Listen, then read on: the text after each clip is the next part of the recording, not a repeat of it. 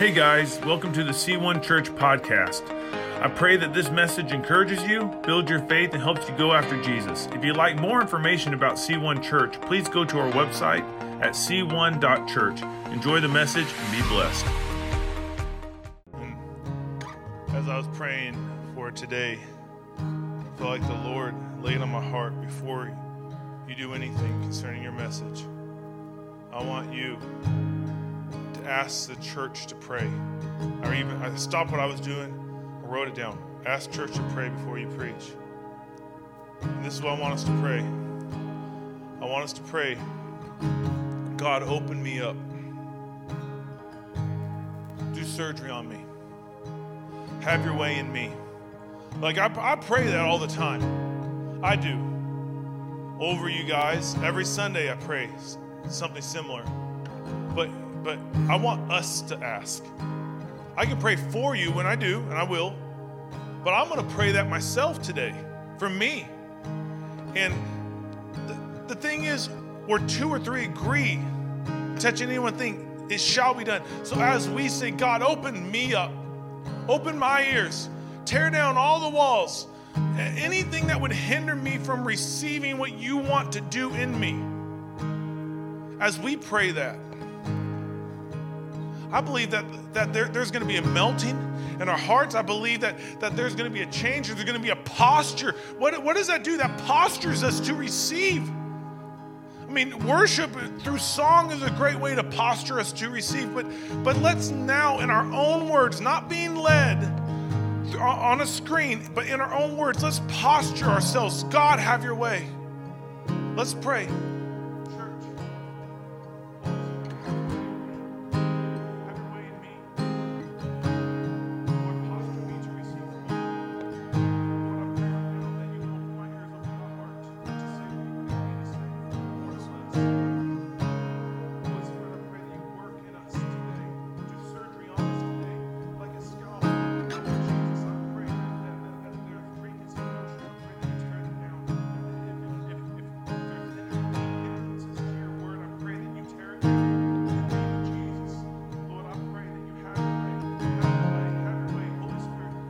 Church, this is what I want us to do. Uh, let's just let's just say, Holy Spirit, Holy Spirit, you're welcome here. You're welcome in me. We're the temple of the Holy Spirit. Let's let's just let's make sure that He feels at home in us.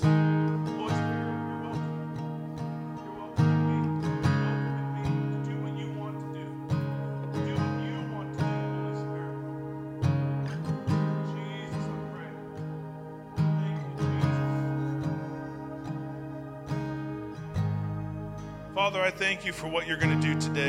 I thank you for what you've already done. I thank you for the walls that you've began to tear down. I thank you for the people that have walked in here that were far from you, that are going to walk out of here near to you. Lord Jesus, I thank you. Lord, those that walked in here that already have a relationship with you are going to walk out closer to you. I thank you, Jesus, for what you're going to do. The Holy Spirit, I pray that you will get me out of the way, that you will speak through me clearly. I need you, Holy Spirit. That your church doesn't need another message from another guy, from another preacher. We need to encounter the living God. You are the one that changes us. And so, Lord, I pray that as we dive into your word, that you change hearts, that you change us. In the mighty name of Jesus, I pray. Amen. Amen. You may be seated may be seated. It's a good day. It's a good day. Anytime the church gathers, it's a good day. Man, the church is gathering all around, all around the world today to worship Jesus Christ. And that's an amazing thing. That is so awesome. I, uh, I had a conversation this week about um, why we worship on Sunday. And uh, the person I was talking to was, uh, they were adamant that we should be worshiping on Saturday. When I, I don't, I don't argue with people. I, I just, I want, I heard her, just, just conversation, and I was like, oh, that's interesting. And I just kind of left it at that. It was very friendly and cordial and everything. But you know, if you ever wonder why did, why do we worship on, on Sunday. It's because Jesus was raised from the dead on Sunday. This is the Lord's day. This is not the Sabbath. The Sabbath this is a different day. That was yesterday. This is the Lord's day. We worship because Jesus is alive and well, and He is here to encounter us today. And He is going to encounter us today. We're in the we are in week three of a series called Jesus is Greater. And we're studying the book of Hebrews, and we're just going verse by verse. And I, I, I got to be honest, I'm, i want to prepare you um, the month of October, we're going to take a break from this and we're going to do another series in the month of October and then we're going to come back to it, okay? So, just to kind of break it up, just heads up. Um, next week, we're going to be finishing out chapter two. So, you guys can know exactly what, you guys can be studying it. I, I think that's so good. But today, we're looking at Hebrews chapter 2, 1 through 4. And before we get started, I'm going to tell you a joke. I heard this one this morning. It's complete like it's, it's a completely different uh, joke than I intended to tell you, but I want to tell you a joke anyways. Um, so this is fictitious, keep in mind, but for the joke, I'm going to make it sound real, okay? Amy's been asking me to take her to one of those really nice restaurants where, you know, where they cook in front of you and they prepare your meal. So I was like, all right, let's do this. So I took her to Subway. oh, yeah. Like, if that was real, I think she would be preaching today and I would be buried. So, the joke I was going to tell you that I didn't think was really appropriate is this. Um, I'm going to tell it to you, anyways. and some of you guys will get it, some of you guys won't get it. So, it's all right. But Dolly Parton went to the doctor the other day because she found a spot on her forehead and the doctor couldn't figure out what it was, so they got a skin specialist in there and they started examining it. And the skin specialist said, Well, well, Miss Parton, uh, because of all the because of all the work you've had done on your body and all the, the skin lifts and everything, that's actually your belly button. oh, I, t- I told that to someone on Friday night, and they said, You told that to your church? I'm like, I haven't yet. I will now. then the other one I said to him, because he had a Willie Nelson shirt on, I thought it was funny. I don't think he did. Maybe he did. I don't know. Uh, I said, Did you know Willie Nelson died? And he said, What? I said, Yeah. He was hit playing on the road again. oh, come on.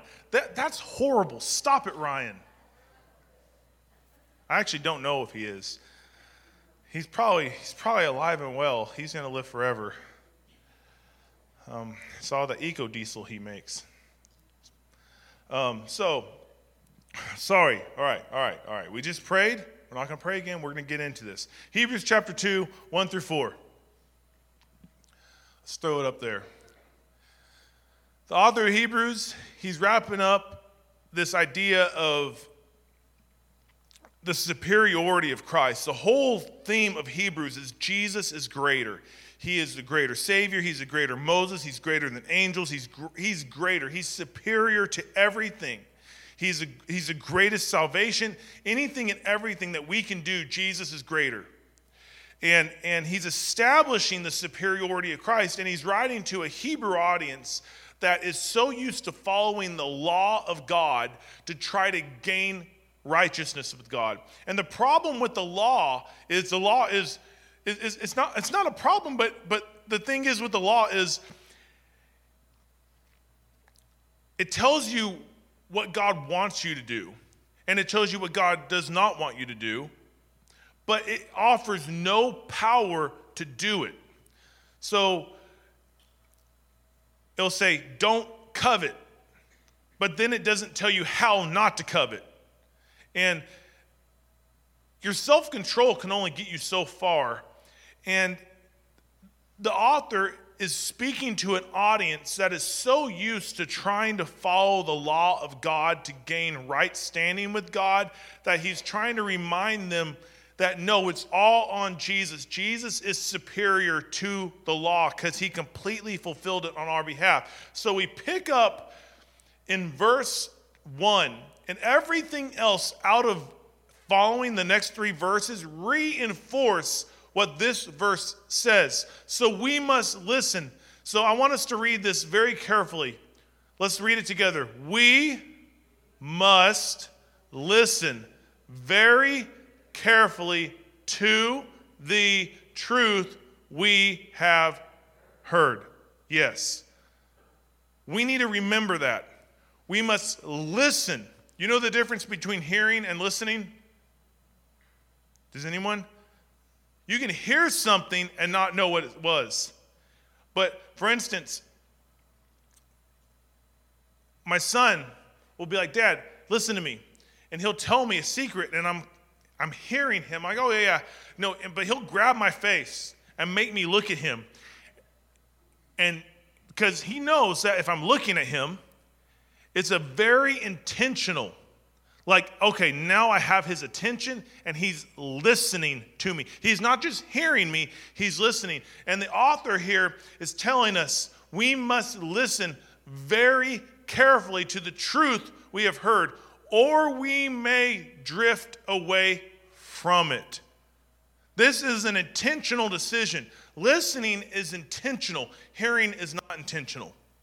Listening is intentional, hearing is not intentional. So let's go on. For the message that God delivered through the angels has always stood firm, and every violation of the law, this is the law that God gave, and every act of disobedience was punished. So, what makes us think we can escape if we ignore this great salvation that was first announced by the Lord Jesus himself and then delivered to us by those who heard him speak. This is talking about the gospel of truth, the good news. And God confirmed the, the message that this is the gospel. God confirmed the truth. God confirmed the message of the gospel. God confirmed the, the, the gospel of truth by giving signs and wonders and various miracles and gifts of the Holy Spirit whenever He chose. So, the last verse of Mark actually says that the apostles went out and preached the gospel of truth everywhere, and the Lord confirmed what they were saying with signs and wonders. And then here it says God confirms the message. And so like I said, everything reinforces this idea that we must listen very carefully to the truth. So, um, I'm going to give you two thoughts today, and we're going to get into this. The first thought is real original, and I hope that it sticks out to you. We must listen very carefully to the truth.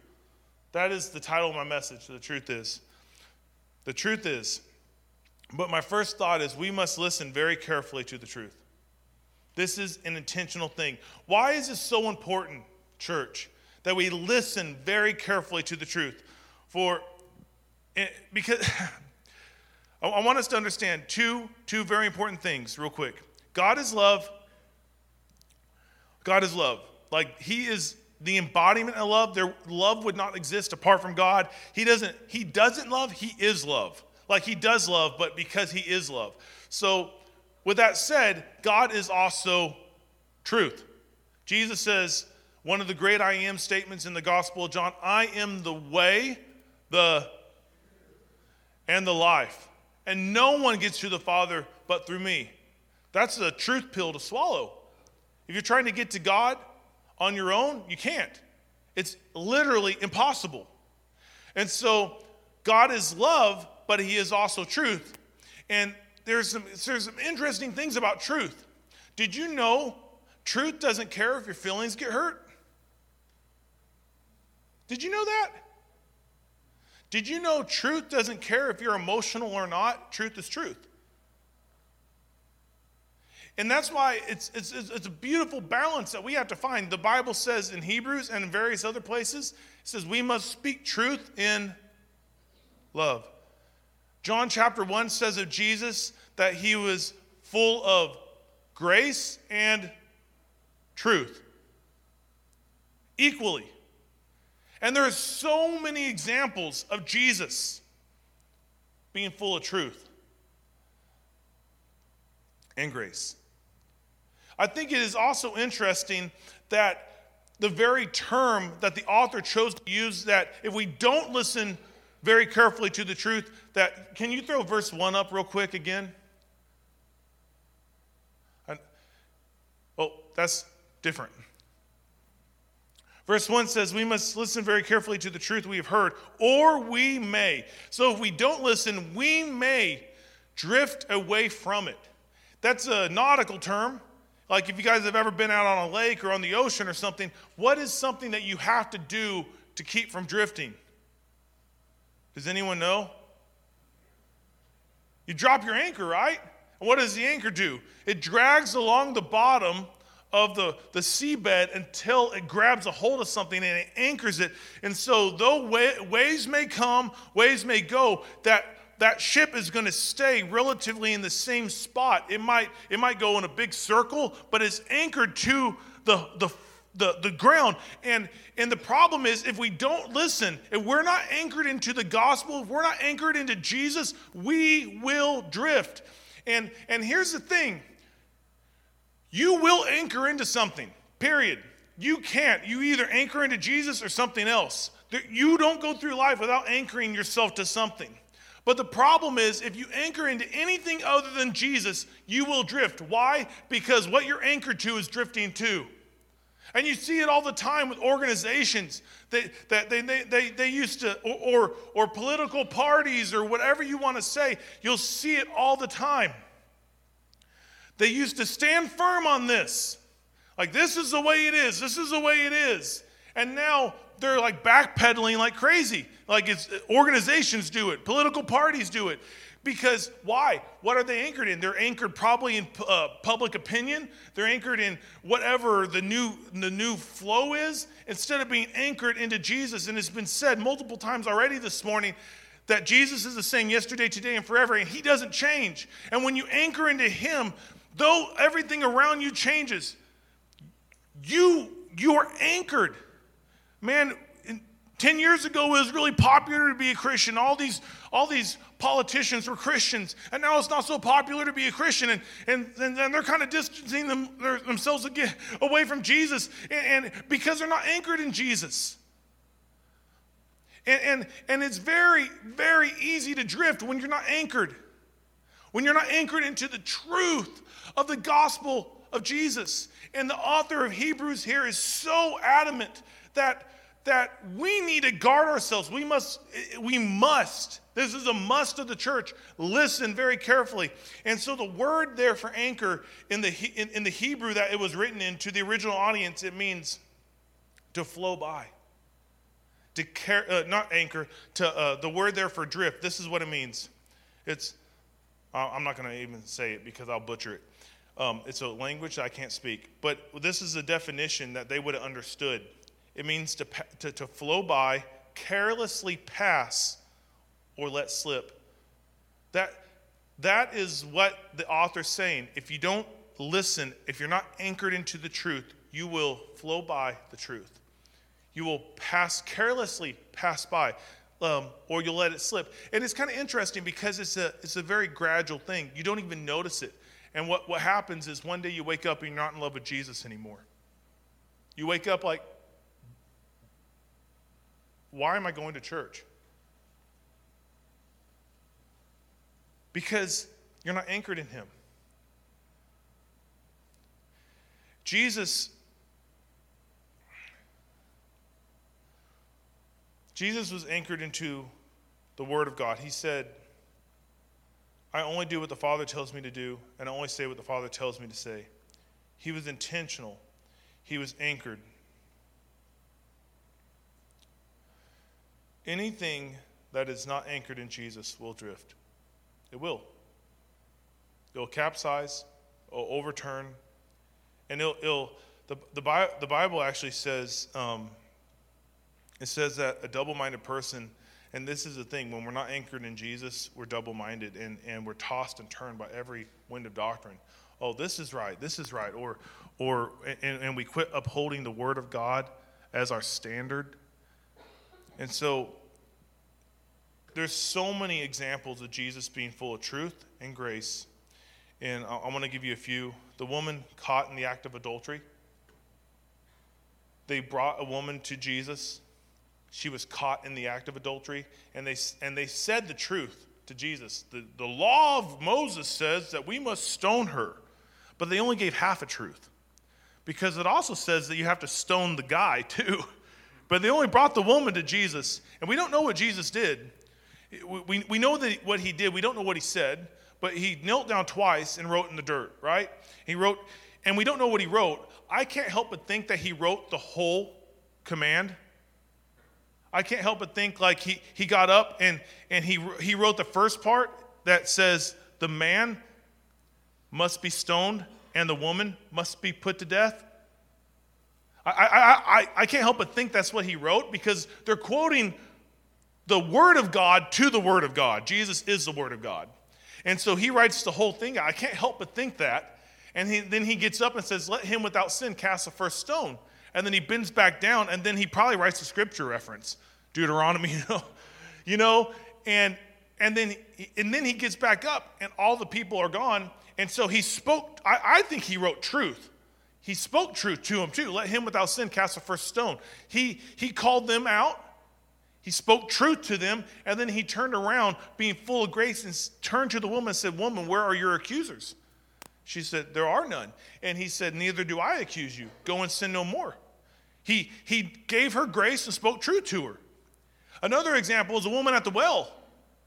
You know, he asked for water, and this conversation happened, and, and all of a sudden he has a word of knowledge about this woman's life. And, and he says, Go get your husband. And she was like, I don't, I'm not married. And he's like, You're right, you're not married. You've been married five times, and the man you're with now isn't your husband. And she was like, I can see that you're a prophet. And he's like, No, I'm more than a prophet. I'm the Messiah, and I'm here to save you. I, I paraphrase that down. It's in John chapter 4. Go read it. It's beautiful. It's one of my favorite scripture stories. But he spoke truth to her. And then he gave her grace. And because, because he gave her grace, the whole town ended up believing. And, and it's a beautiful, he said, this is what it was said in John chapter 4. It's so amazing. It says, At first, we believed because of the woman's testimony. But because she led them to Jesus, he says, now we believe because we've encountered Jesus. Because he spoke truth and he gave grace. Another example of Jesus giving truth and grace is when he walked into the temple twice and he overturned tables. One of the times, he formed a whip. I, like, WWJD has a whole new meaning when you actually look at the whole character of Jesus. Because we think, oh, it's just love and grace and everything. It is. But it's also truth and justice. If you want to be like Jesus, that means you have to speak truth and love. Jesus walked into the temple and they're selling and they're robbing people by charging exorbitant amounts. They're not giving them a fair trade on their currency. And so they're literally robbing people. And he's sitting there just twisting a a whip out. And then he goes and drives them out. What do you, you know, like, like he drives them out like you're driving cattle out of the temple of the living God. And he says, This shall be called a house of prayer, not a den of thieves. Truth. Where's the grace in him beating these people out of the temple and overturning tables? It's better that they recognize their sin and remove themselves from the presence of God than to stay there in sin because God doesn't deal with sin very kindly in his presence. It was grace for Jesus to highlight what was wrong so they can repent. Because everything Jesus did was in grace and truth. There's a lot of examples, but like that's Jesus, of course. What about us? Well, I'm going to look at Galatians chapter 2. I'm going to give you an example of a follower of Jesus speaking grace and truth. Peter, the apostle, the man who walked on water, the man whose shadow healed people in the streets, the man who saw the risen Lord. He was the first person to walk into the empty tomb. John might have beat him to the tomb, but he was the first person to walk in and see the empty tomb. Peter, Peter, the, the, the, the, the apostle who's uh, one of three people who saw Jesus in his glory on the Mount of Transfiguration. Peter, the apostle, who, who upon his death told his executioners, Do not nail me to the cross in an upright matter, because I'm not worthy of being crucified like my Lord Jesus. Crucify me upside down. Peter the apostle, that was such a, the first person to preach the gospel to Gentiles like you and me, non Jewish people, and got to see God pour out his spirit on Gentiles. And he had this epiphany wow, the gospel's not just for the Jewish nation, but it's for all nations. Peter, the apostle who defended himself by preaching, he said, No, the Lord told me to do this. And because of his influence, the gospel went to the Gentiles. Peter, the apostle, drifted. This is years after he's already preached the gospel to the Gentiles. This is, this is as he's, his shadow is still healing people on the streets. It says in Galatians chapter 2 But when Peter came to Antioch, I had had to oppose him to his face. This is the Apostle Paul. For what he did was very wrong. When he first arrived, he ate with the Gentile believers who were not circumcised. But afterward, when some friends of James came, this is James, this is the brother of Jesus, the pastor of the church in Jerusalem. So they're very Jewish. Peter wouldn't eat with the Gentiles anymore. And so there is this whole division. It's, it's found in, I think, Acts chapter 12, Acts chapter 13, that the Jews are coming along and telling the Gentile believers, like, hey, and actually, really, to, to serve Jesus properly, you, the, the, the men need to be circumcised. And Paul's like, no, we are saved by grace through faith. This is not from ourselves. So like, Paul is opposing this idea because he said, no, that's an external action that we have to take to become right with God. That's that's what Jesus fulfilled. We don't have to do anything to get saved other than believe in Jesus. We, don't, we, we can't be good enough. And so Paul opposed it. And what, what happened was Paul and Barnabas and some believers went to Jerusalem and they said, Well, let's just bring it up with the apostles, the ones that walked with Jesus. And they said, do, do Gentile believers need to be circumcised to follow Jesus? This was a big deal because all Jewish people were back then. And they said, no, they don't, because the finished work of the cross is enough. So all, we, all they need to do is this don't eat food sacrificed to idols, don't eat food that's been saturated in blood, and stay away from sexual immorality. That's like, that was it. Like, all right. And and now and that was that and then Peter got up to defend the Gentiles in this. Go read it. I, I believe it's Acts Acts 14, Acts 13, somewhere in that area. Peter gets up and says, No, the Lord Himself filled people with the Holy Spirit as I was preaching. He did not require it then, He does not require it now. And, and now we see Peter, people pleasing. Peter wouldn't eat with the Gentiles anymore. He was afraid of criticism from these people who insisted on the necessity of circumcision. Even back then, there was division in the church. Even though the apostles said no, people back then still didn't want to submit to leadership. As a result, other Jewish believers followed Peter's hypocrisy. And even Barnabas, Barnabas literally means son of encouragement. And if you read anything about Barnabas, that's what he was. He was an encourager. Was led astray by their hypocrisy. When I saw that they were not following the truth of the gospel message, I said to Peter in front of all the others, Since you, a Jew by birth, have discarded the Jewish laws and are living like a Gentile, why are you trying to make these Gentiles follow, follow Jewish traditions? You and I are Jews by birth, not any sinners like the Gentiles. All Jews thought they were better than Gentiles. And that's why Paul is literally being facetious to, to, to Peter. Yet we know that a person is made right with God by faith in Jesus Christ, not by obeying the law. And we have believed in Christ Jesus so that we might be made right with God because of our faith in Christ, not because we have obeyed the law. For no one will ever be made right with God by obeying the law. This is you know, there's a statement that says, if, if obeying the law can't make you righteous, that means breaking the law can't make you unrighteous because we, our righteousness is based on the work of Jesus Christ and his covering. I know that's hard to chew on. You're like, well, I have to do something. Yeah, you fall in love with Jesus. And be out, out of that comes all other things in our life. But suppose we seek to be made right with God through faith in Christ, and then we are found guilty because we have abandoned the law. Would that mean Christ has led us into sin? He's, he's putting up a really good argument. He's saying, okay, say we put our faith in Jesus and we abandon the law. Like we, we quit washing our hands in a certain way, we, we quit doing all these really religious things that the law demanded of the Jews, and then we stand before God and, and, and we are found guilty. He's saying that would mean Christ led us into sin. And Christ didn't. He, he's a fulfillment, he's a culmination, he's the end of the law, and he gave us a new covenant that we stand in. And he says, absolutely not! Exclamation point. Rather, I am a sinner if I rebuild the old system of the law I already tore down. For when I tried to keep the law, it condemned me.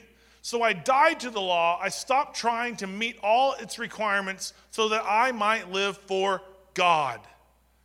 Thank you, Jesus. My old self has been crucified with Christ. It is no longer I who live, but Christ lives in me. So I live in this earthly body by trusting in the Son of God who loved me and gave himself for me. I do not treat the grace of God as meaningless, for if we keep the law, for if keeping the law can make us right with God, then we there, then there was no need for Christ to die. Paul lets into Peter, stands up to him because he what, what did, what, so, really, what did Peter do? He drifted. How did he drift? And this is the same way we drift. So, how did he drift? We drift when we choose our way above God's way. Peter chose to say, No, I'm going to. I'm not going to associate with the Gentiles because they're uncircumcised. I'm not going to treat them like my brothers and sisters in Christ because that's what that's what we are. We're all one in christ. We're brothers and sisters in christ. And so peter drifted because he started leaning back into the old system of the law and instead of standing firm on the gospel of truth. He was letting the old system convince him that the truth isn't enough. And how else did he drift we drift when we believe that jesus isn't enough and guys i want us to hear this very clearly when we try to do things religiously to get in line with God, to get right with God, to, to, um, to try to impress God on our, on our behalf, when we try to impress God and, and try to make ourselves look better to God, I want you to hear this very clearly. You are literally spitting on the cross and the empty tomb. You're telling Jesus you're not enough. Anytime we add to our salvation, we're telling Jesus He's not enough. He is enough. He's more than enough. I want us to hear that. You don't have to add a single thing to the salvation that Jesus purchased. It's all by faith through grace. We believe. But if Peter, the apostle, can drift, we can drift. The truth is, and we got to cling to this we can't look good, be good, or stay good enough to get to God. We are utterly hopeless, utterly hopeless apart from Jesus Christ. But Jesus, being 100% God, born of the Spirit, and 100% man, born of a woman, stepped into humanity. He was not born like we were in the sense that we are born with a sin nature that we want to sin right out the gate. Like that's our existence right out the gate. For all of sin to fall short of the glory of God. Jesus, since his father was the Holy Spirit, he was not born with the sin nature. He was like Adam. Adam did not have a sin nature. He was tempted to sin. We all feel the effects of Adam's sin. But Jesus was like Adam in the sense that he did not have that sin nature, even though he could still be tempted, but he had a choice. Where before Christ, we don't have a choice. And I want us to get this. When Adam sinned, know what he did? He gave dominion back to he, he not back he gave dominion to, to the devil. What did what did god tell what did god tell adam? Adam you have dominion over all the earth. And when he sinned he gave dominion to the devil over all the earth. And suddenly adam is confined to death and the fear of death ruled over the earth and that's why the man Jesus Christ had to come back as a man, like Adam, and yet stand not sinning and then die in our place to take dominion back. God couldn't just take dominion back because he gave it to Adam, Adam gave it away. He couldn't just take it back. Jesus had to step in to take dominion back. And now Jesus has dominion over death. That's why when we believe in Jesus, we live forever. He literally gives us a new identity in Christ. We are born again. We get a new person. The Bible says, We who are alive in Christ, um, the old is gone, the new has come. We're a new person, and our address changes from hell to heaven. He affects us here on earth, and then He affects us for eternity.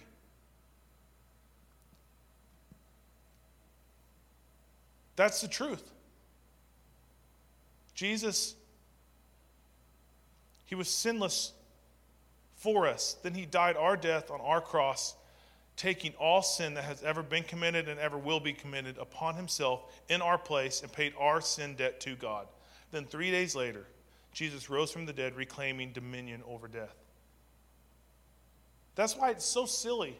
When you really think about it in terms of this, it's so silly that we think we could add to the truth of the gospel. We think we can add to our relationship with God. If you continue to read in Galatians and Romans, I would, I would encourage you to. But he, he goes on to say, you can't just go on living the way you want to live. You got to live for Jesus. And what does that look like? It's not rules anymore. It's not rules anymore. This is what a relationship with Jesus looks like. It's Jesus, I love you more than anything else in my life. And I do not want to grieve you because I love you more than anything else in my life. So I want to honor you. That's what a relationship looks like. Here's a test. Here's a test for if you start to drift. Real quick.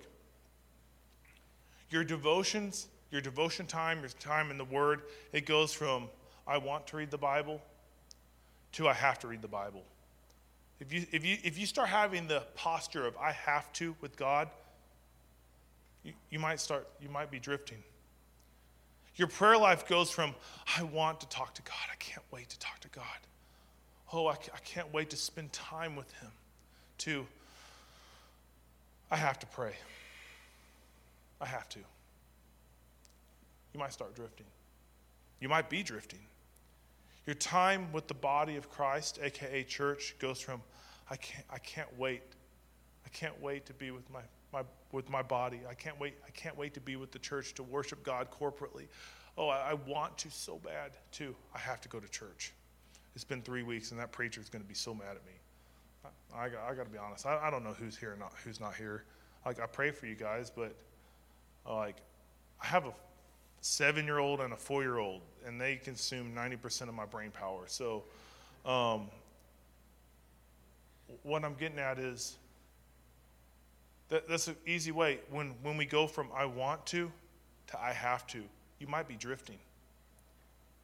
Because when something becomes a have to, it's no longer a relationship, it's a checklist. And our relationship with God is pure relationship. So, how do we keep from drifting? So, we must listen very carefully to the truth we've heard. We need to meditate on the truth of the gospel. We need to preach to ourselves. We need to listen to the gospel. We need to be filling ourselves with things that point us to Jesus. Listen very carefully. The second thought, I'm, I'm going to I'm to go through this really fast, is God confirms truth. God confirms truth. Truth is a powerful thing. The Bible says the truth shall set you free. Man, if you're in bondage, you need to stand on truth. You need to keep declaring the truth of God's word. Man, when I was going through it, um, when, when I was a high schooler, my, my brother in law introduced me to pornography when I was 12. He's no longer my brother in law because that's what pornography does to marriage, it destroys it. But he introduced, I didn't ask for it, and I almost committed suicide because of it because I felt so condemned because like I can't tell about you know, I'm sinning and all this stuff and I was wrestling with it and what I, what I kept going back to was the truth of God. I would stand, I would yell this in my room. I would be like, Jesus, it says, whom the Son sets free is free indeed. Lord, you have set me free because I'm in you and you're in me. And I kept declaring that. And I finally took another, I took a step of faith and I confessed it. I finally confessed it to someone, and that's when I finally found freedom from it. We confess our sins to God to be free from the power of sin in our life, and we confess our sins one, one to another to be free from the habit of sin in our life. There's power when we obey. Uh, James, Jesus' little brother, writes in his book, he says, he says that we confess our sins one to another so that we can be healed. We can be healed. Like sin scars you if you're a follower of Jesus. It's a wound, it's like a kick in the knee. It hurts you because it's contrary to you. But we stand in the truth. And guess what? As I stand in the truth, as I continue to declare that, even though I still struggled with it for years, I saw freedom over time because God confirms truth. How does He confirm it? With miracles, signs, and wonders. Do you need a miracle in your life this week? Do you? Do you need God to move in your life this year? Are you waiting for God to do something miraculous? Because guess what? He wants to. God, like what we would consider supernatural is God's natural. That's his normal. He only does supernatural things. He like that's that's how he operates is, is supernaturally. Everything he does is amazing and uh, miraculous. If you need God to do a miracle in your life, start preaching the truth to yourself. Because guess what? What does it say right there at the end? The last verse we read out of Hebrews. And God confirmed the message. What message? The gospel of truth by the signs and wonders and various miracles and the gifts of the Holy Spirit whenever He chose. Yeah, it's up to Him at, at, at the end of the day. But do you need God to move? Preach to yourself. I know that sounds crazy. That's all right. I don't care if you think I'm crazy. I am. But I've seen God move in my life when I preach to myself.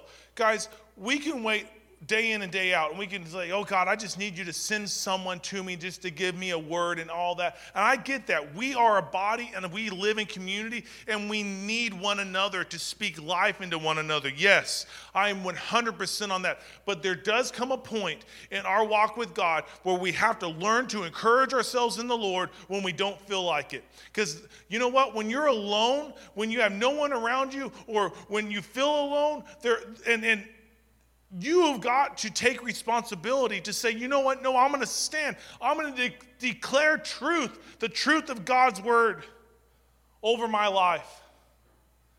I preach to myself all the time. And one of the things I tell myself all the time, it's, it's Psalms 27, 13, and 14.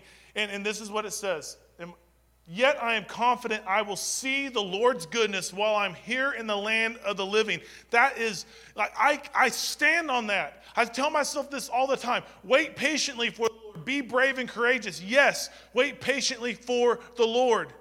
You can be sure of this. You can be confident in this, that you can see the goodness of God while you're in the land of the living. And, and preach to yourself, stand on Scripture, declare it out loud. You, you need God to move in your life. You need God to do something. It's not that He doesn't want to, but He confirms truth. He does.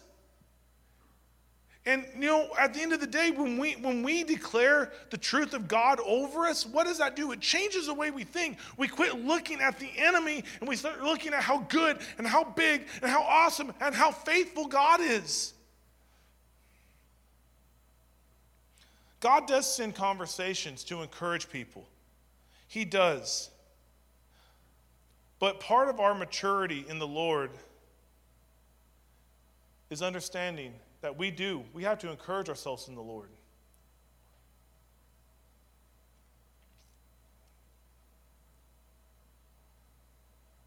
When my mom passed away, I did not want to say, God is good. I did not want to say that.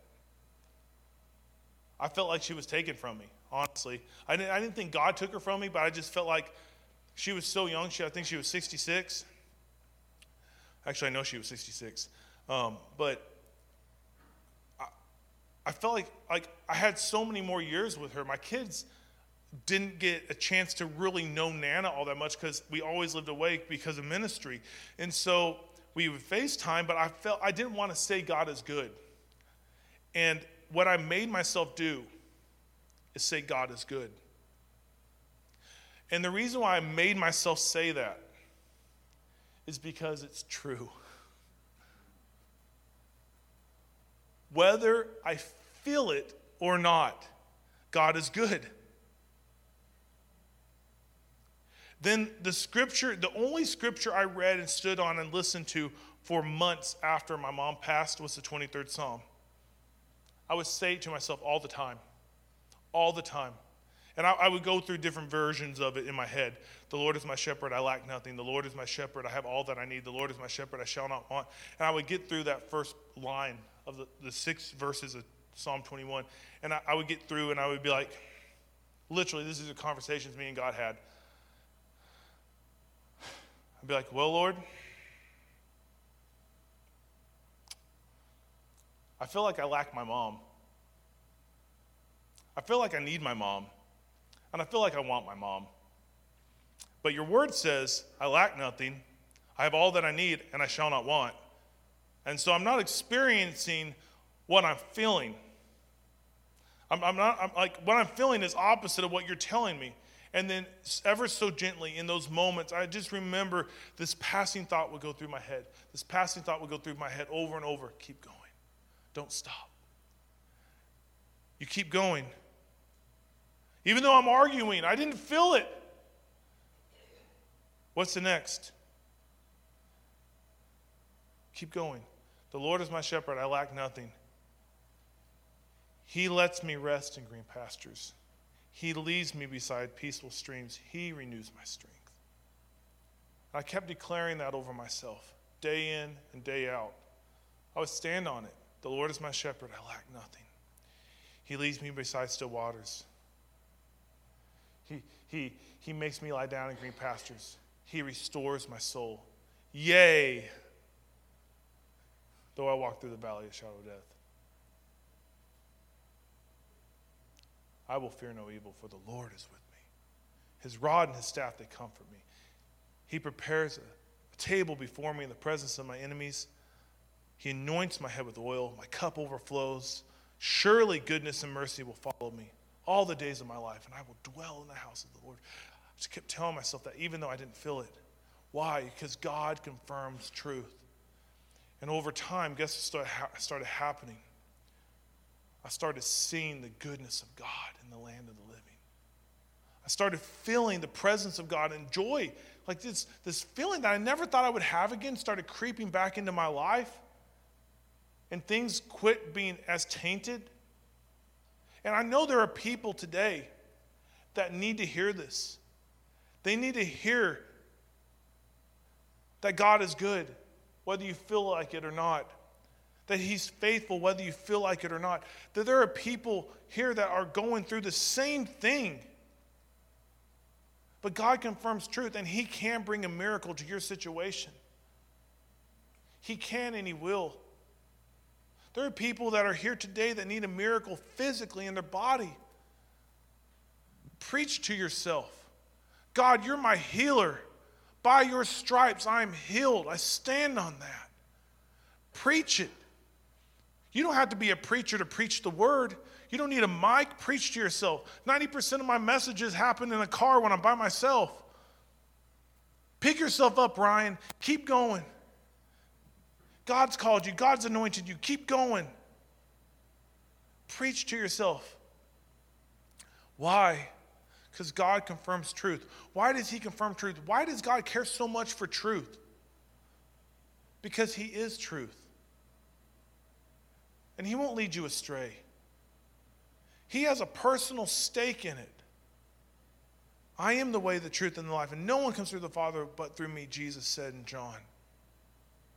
He has a personal stake. It's his credibility on the line when you preach truth. And he confirms it. He confirms it.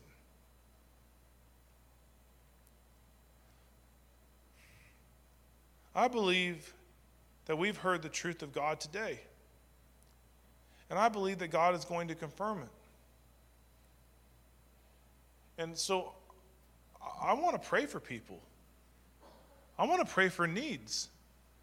Like, I, I want to take this scripture literally. It's up to the Holy Spirit whether He wants to do it, but I want to stand on it.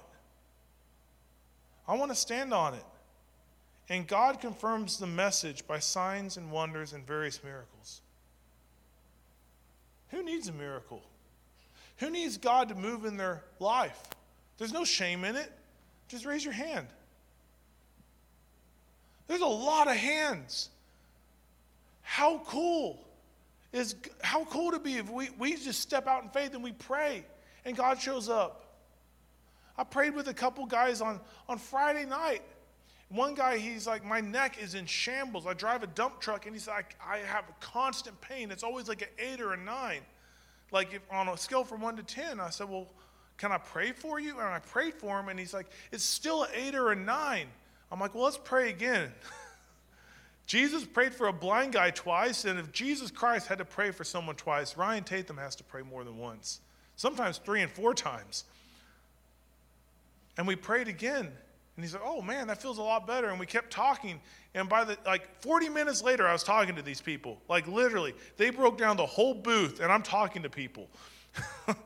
and by the time he's like, "Dude, I don't have any pain in my neck," and God healed him. And God wants to do that today because He's a miracle working God that loves you. There's nothing special about me, there's nothing special about you other than the fact that God loves us and He wants to move in our lives and He honors faith. And I, I have the faith to believe that God is going to move today. So if you need God to work in your life, I want you to stand we had hands go up and then now no one's wanting to stand up. Let's let's stand.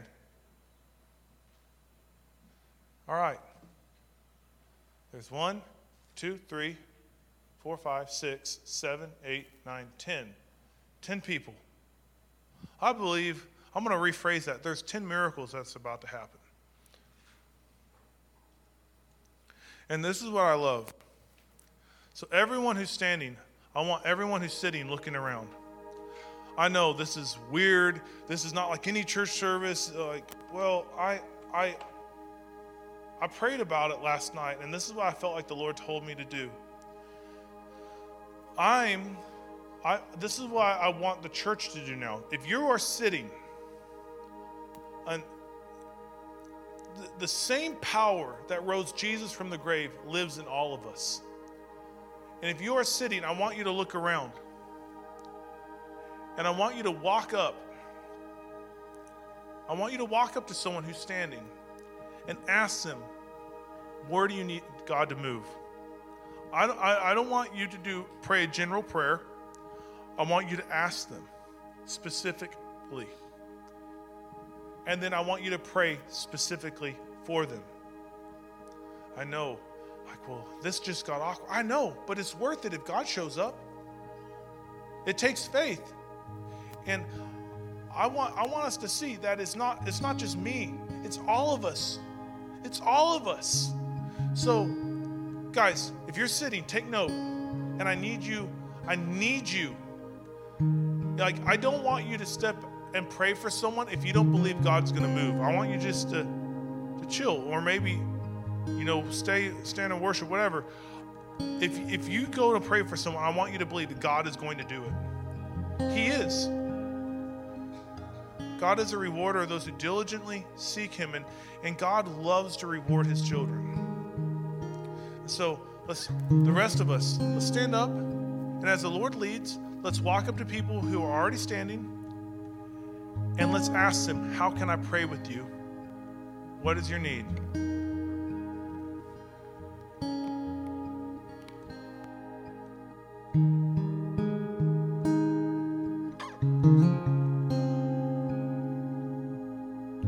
You reign above it all. You reign above it all.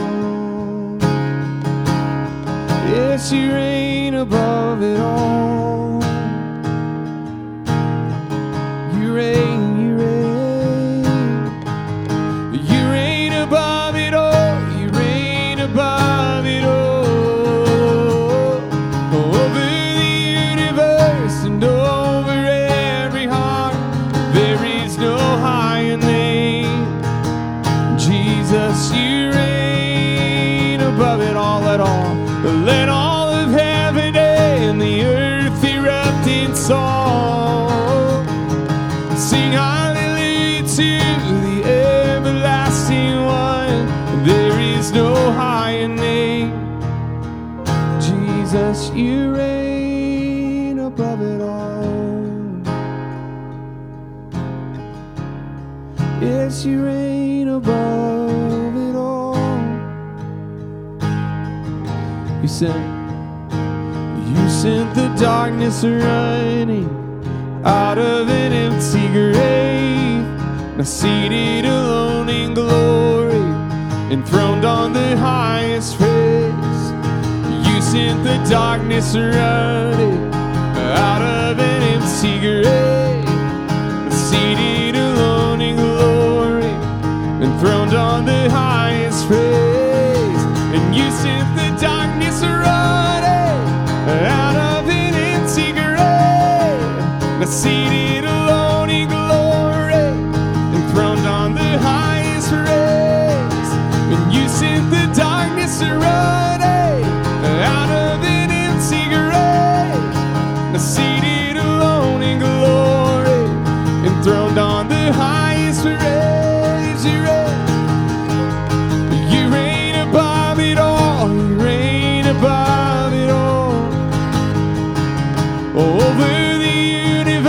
to know.